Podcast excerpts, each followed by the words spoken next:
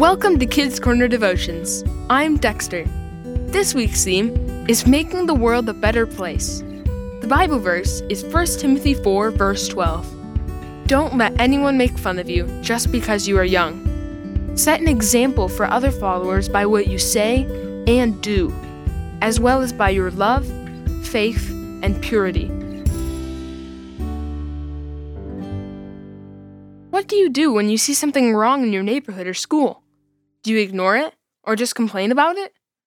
When you find a way to fix it, then you can be an agent of change. That's someone who sees the problem, big or small, and takes action to make change for the good of everyone around them. Agents of change aren't just grown ups. There are young people all over the world who are agents of change. Their young age doesn't stop them from fixing a wrong and making it right. Have you checked out the Kids in Action series? In today's verse, the Apostle Paul encourages Timothy, who is serving God as a young preacher in a big church.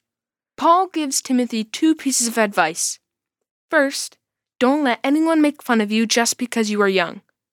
Paul's message to Timothy is for you too. Don't let someone telling you that you are too young stand in your way. God can use anyone, no matter how young or old. Pray and ask God what He wants you to do to make a difference in His world. And second, set an example for other followers by what you say and do. Paul's second piece of advice is for you too. This means if you want to see change, then show others what it looks like. Some people may not listen to what you say, but they'll see what you do. So, how can you make a change in the world? Maybe get involved with school programs like anti bullying initiatives or a zero waste recycle plan. Be kind and try to get along with everyone, even people who are different from you. Remember, no matter how big the problem is, our God is bigger.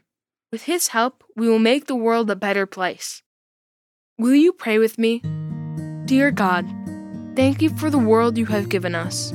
Help me to make your world a better place for everyone who lives in it. Amen.